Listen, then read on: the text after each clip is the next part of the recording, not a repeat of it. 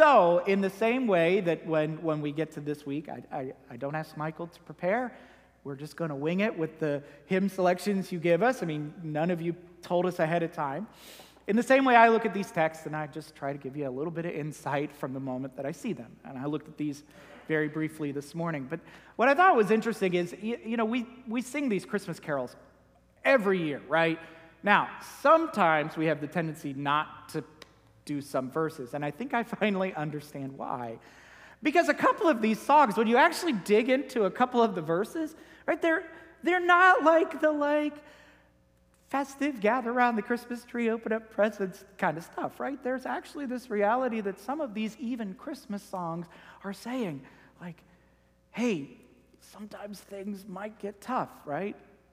But at the end of every single refrain, and this is why I think we sing all of these at Christmas time, is there's always this, this gospel refrain, right? The good news Jesus is coming, Jesus is here. And both of these texts at the beginning of a, of a New Year's, I think they're very interesting because, again, they're not like these, like, oh, you know what I love? Because honestly, most of the time when we hear that Ecclesiastes text, when is it? Funerals, right? We hear it all the time at funeral services. The Matthew 25 text, we're at Matthew 25 church. We talk about that, but we don't often talk about the whole thing. We talk about, oh, it's good to you know, welcome the stranger and you know, feed folks and take care of people, but we don't often talk about the consequences. But, you know, I, I think that what we crave more than anything anymore is authenticity and honesty. It was funny, I, yesterday I went back because it was the end of the year and I looked at the, at the four services that got the most views on YouTube because I was curious. And one of them was, uh, the two of them were from the, um, the Sermon Madness series. One of them was the gospel and social justice, another one of them was Christianity and nationalism. Uh, there was another one in, in October that I talked about. Well, hold on, I can tell you.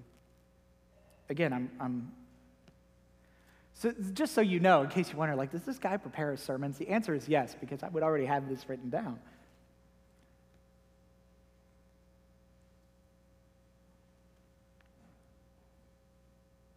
It was Advent 4 about Joseph. That was actually the, the most viewed one this year. When I mentioned the fact that Joseph chose yes and chose the complications and difficulties that bringing on Mary and, and the baby uh, were part of, but what did he get to witness? There was Christianity and patriotism. The 10 lepers that were healed, if you remember, it was nine uh, Hebrew people and one Samaritan. And it was this whole time talking about, boy, what happens when we transgress boundaries? Or what happens when our boundaries are defined differently? And then finally, the gospel and social justice. And here's what I realized, and I mentioned this in, in my tweet, is that none of those four are exactly the most like, I mean, they're, they're good news, there's gospel, but they're not fluffy sermons. None of those four when I finally looked, I thought, oh, maybe it'll just be all warm and fuzzy sermons that are like the most viewed and reviewed, because you know, we get about 15, 20 views on a Sunday, but these were like 80, 90 people had watched these services over the time. And it just made me wonder. And so I do think we crave authenticity. But I think authenticity that comes with a promise at the end of it.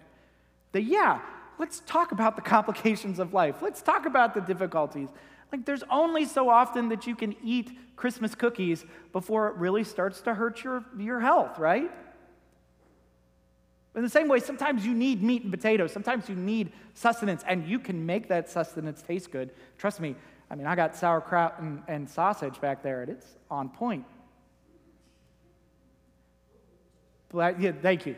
Don't, don't judge my, uh, my, uh, my Pennsylvania Dutch culture heritage. But we got black eyed peas too. They're good. Now, we could have done nothing but candy and cake and you know, all that, and that would have been nice, but we couldn't have done that every week. And so I do think our hearts, our, our spiritual bodies, they, they crave this sense of authenticity. And that's what I think is neat about both of these is to say, you know, the, the writer of Ecclesiastes, you know, the folks who designed the lectionary thought it would be wise at the beginning of the calendar year, we might say, there's a lot of things that are going to happen this year. There are some really good things that are going to happen, and there are some things that aren't going to be good. You know, I don't always mean to go back to even our own history, but, but certainly those of you who have been around here the last five years, there's been ups and downs everywhere. But at the end of all of it, it just comes back to you know what the best thing to do is? This is why I love Ecclesiastes, because it itself also doesn't give you the easiest answers. It's like, I, I think the best thing to do is just make the most out of it, do the work. I think paired with the Matthew 25 text, I think what it invites us to think is what is that work that we're tasked to do? Now, Jesus gives us a whole lot heavier consequences in Matthew 25 than maybe we think about. All right, well, today I didn't give money to the person to exit, which again, there's good reasons to and not to. Or maybe I didn't do this thing, or maybe I didn't do that thing.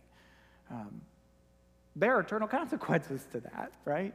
Um, so we're caught in this middle where the, where the, where the writer of Ecclesiastes says, you know, all we're going to know is the present. All we know is it's, there are things that are going to happen and things that aren't going to happen. And the best thing to do is just work hard. And you only can know the present. You can't know what God's beginning, past, and the future is. You only know the present. Jesus offers us a chance to say, you know what you ought to do in the present? Go take care of people. Because if you do that, you're taking care of me, and you get the perk of eternal life. But like, let's put that aside, sort of like the lottery ticket at the end. It would seem that the best way for us to live this life in our toil is to care for the people who need it the most. That's not a bad thought on the first Sunday of a new year. How are we as individuals, how are we as a church like aligning ourselves to do that all the time? Are we, are we, are we so deeply dedicated to that that anybody who comes into this place or watches this online can say, you know, I know that church is living into that Matthew 25 thing, right? They heard that text at the beginning of the new year and they lived it out. And we do that in a lot of different ways. We do. But you can't rest on your laurels. No more than, you know, you can build something and then expect it not to decay over the course of a few years. Anybody who's owned a house long enough knows at some point you do a task only to have to do it 10 or 15 years later. So I wonder what we do moving forward. Yeah, I think it's relaxing like we do today and having fun and enjoying one another, but I think it's like just keep doing the work. And I, I think even saying it out loud, you know, if I had another few hours, I was going to work on this sermon. Um, that really doesn't feel all that exciting. Like, that's not the sermon that the guy who gets, you know, 10,000 people watching him every Sunday might say, just go do the work. But again, I, I, think that's the most honest answer. Think it's the most authentic answer. I think it's the one that these two texts invite us to consider. So I would just tell you from, from my end, I hope to continue to serve this church in a way that helps us keep looking back to those texts and say, all right, how are we, how are we taking care of the stranger? How are we feeding people, clothing people? And maybe I'm concerned about your salvation. A little bit. It's part of my job. But I think just as importantly, I, am also worried about how do we celebrate and enjoy the work that we do in this present moment? Because that, that's the joy of being a community, isn't it? So those are just some thoughts.